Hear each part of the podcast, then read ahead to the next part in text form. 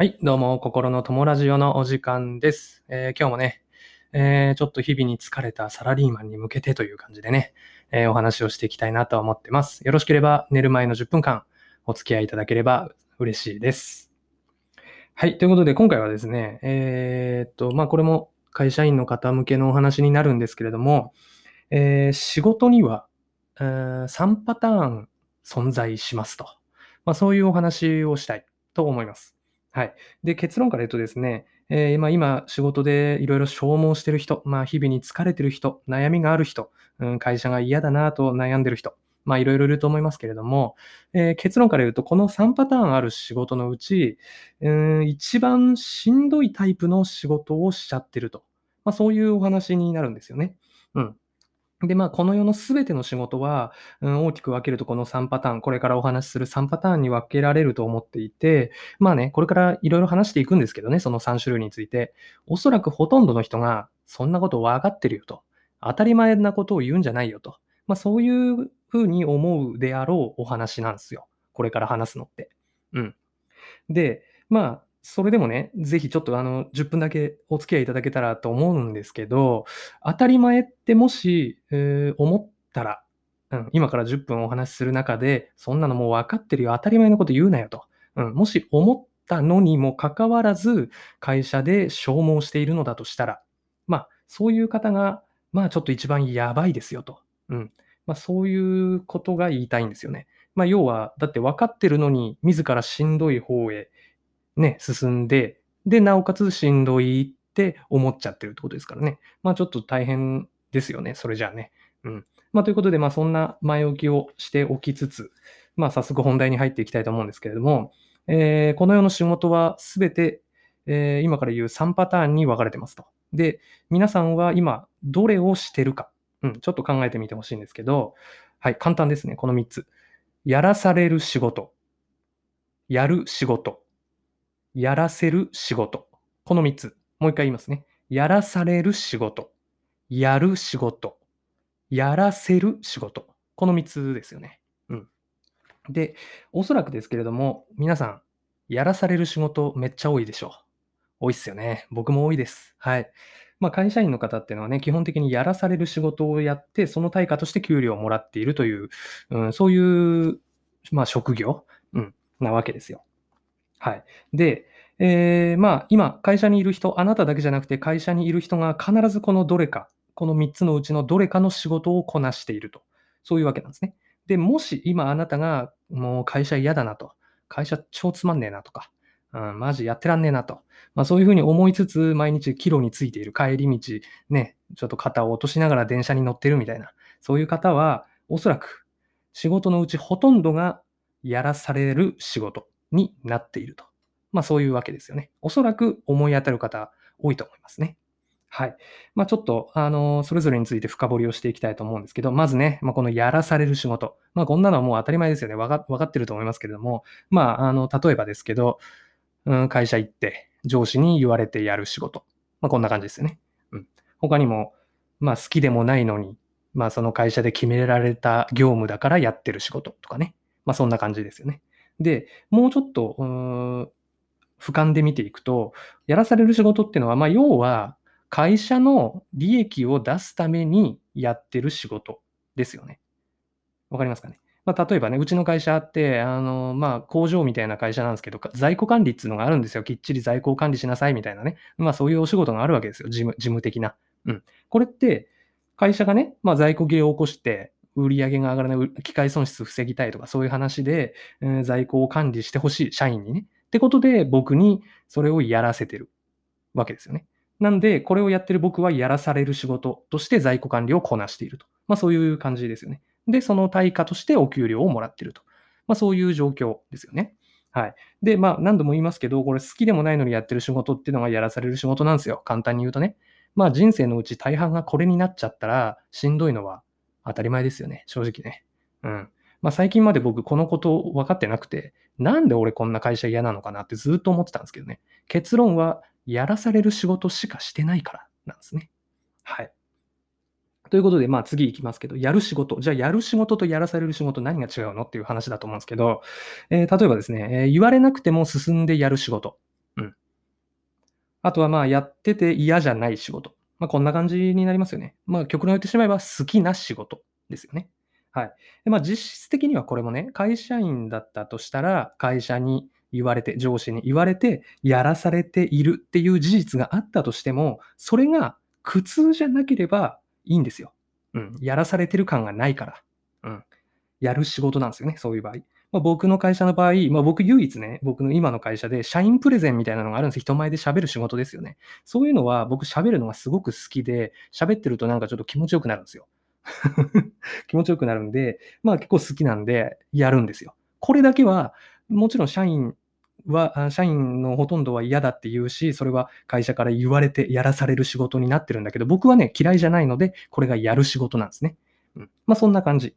まあ要は、他にも料理がめちゃめちゃ大好きな人だったら、例えば、うん、レストランのキッチンで料理するアルバイトだったとしても、やらされてる仕事じゃなくて、それは好きなことなんでやる仕事なんですよね。はい。ということで、皆さんの、あなたにとってのやる仕事ってのは何ですかっていう話なんですよね。そこをちょっと考えた方がいいと思う。うん。あなたにとってやらされている感がない、やる仕事は何だと。そういう話。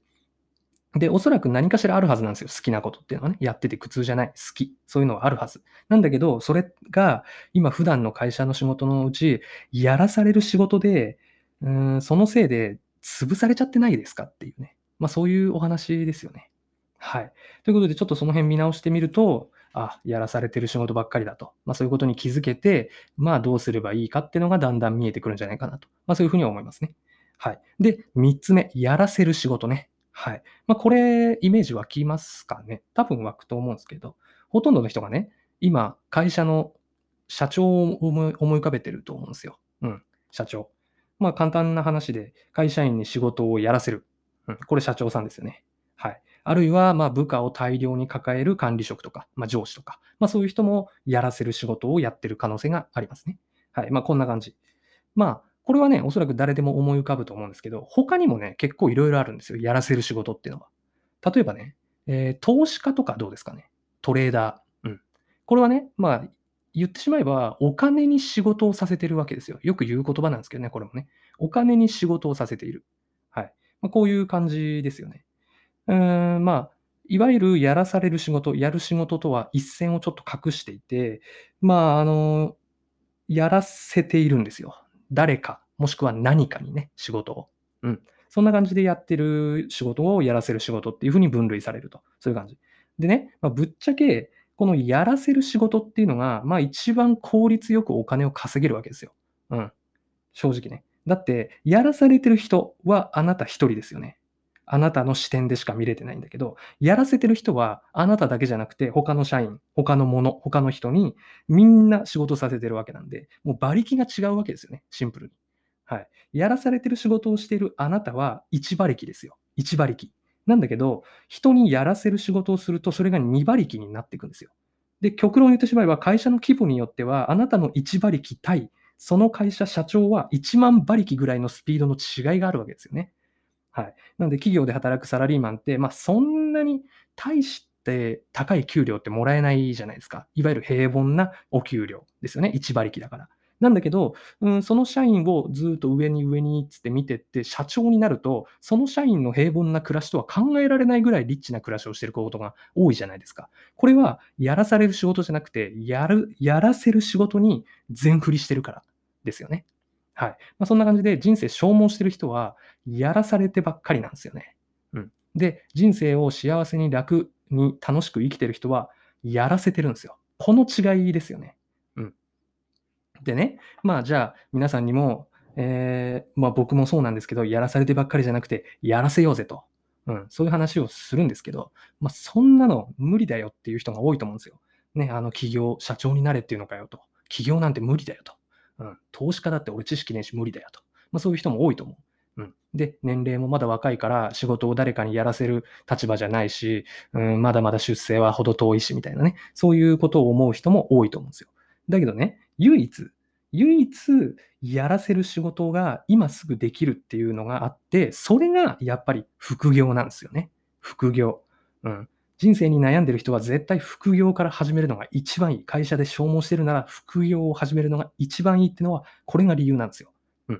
副業の中にはね、えー、物に仕事をさせる仕事、やらせる仕事っていうのが存在すると思ってて、例えば僕が今やってるブログ、アフィリエイト、サイトアフィリ、まあ、そういうものはいわゆる記事を書いて、その記事を書いたブログの記事記事に働いてもらう、お客さんを集めてもらう。そういう仕事、ストック型のビジネスとか言うんですけどね。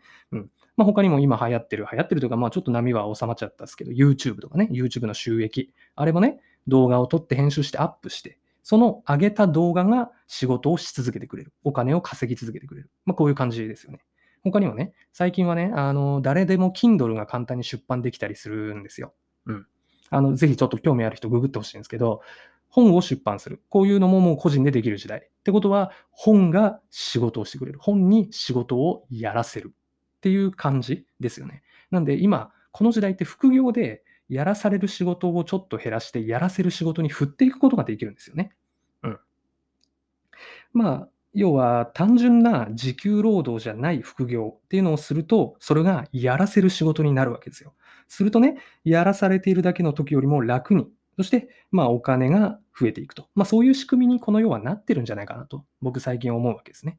はい。まあ、ということで、そろそろまとめに入りますけれどもね、えー、今、会社で消耗している方、おそらくですけれども、やらされる仕事でもう99.99%人生が占めちゃってる。うん。他に入る余地がないっていうわけですよ。うん。これは問題。これは問題。それは当然、疲れて当然ですよ。やらされてばっかりなんだから。ね。ってことで、じゃあ、やる仕事、好きな仕事、もしくは誰かにやらせる仕事、何かにやらせる仕事、楽な仕事、どっちかを選ばなきゃいけない。うん。で、どっちかの割合を増やしていかなきゃいけない。うん。僕はそういうふうに思います。はい。ということで、好きなことを探す、もしくは副業で何か物に金を稼がせる。これがうん人生、ね、あの消耗してる人の、うん、これから始めるべき行動だと思いますね。はい。まあ、最近の僕は、まあ、もうブログ書いて、ラジオ撮ってみたいなね、ほんでデザイン勉強してみたいな、まあいろいろやってるわけなんですけれども、うん、やらせる仕事ですよね。えまだやらせられてないんですけどね、なかなか。うん。まあ月10万いかないぐらいの稼ぎ、5万とか7万とかそんなもんですよ。そのぐらいお仕事をやらせている。これは、やらされる率100%の消耗するサラリーマンよりは、やらせてる率が僕の方が多いんで、僕の方がまあ、ちょっとお金が稼げていると。まあ、そういうお話なんですよね。うん。で、ここまで来るのに僕は1、2年かかってますけど、皆さんはすごく優秀だと思う。今は情報もいっぱいあるし、元々の能力値はね、本当に僕めちゃくちゃ低いんで、今からあなたもやれば、確実にやらされる仕事を減らして、やらせる仕事を増やすことは絶対にできますんでね。うん。まあ、今始めるか、1年後に始めるか、まあその違いはすごく大きいと思うので、うん、人生に悩んでる人はね、まあちょっとこのラジオ参考に行動を始めてみていただけたらいいんじゃないかなと。そういうふうに思うわけでございます。はい。ということでね、今日はこのぐらいにしたいと思います。明日も一日頑張ってやっていきましょう。最後までお聴きいただきありがとうございました。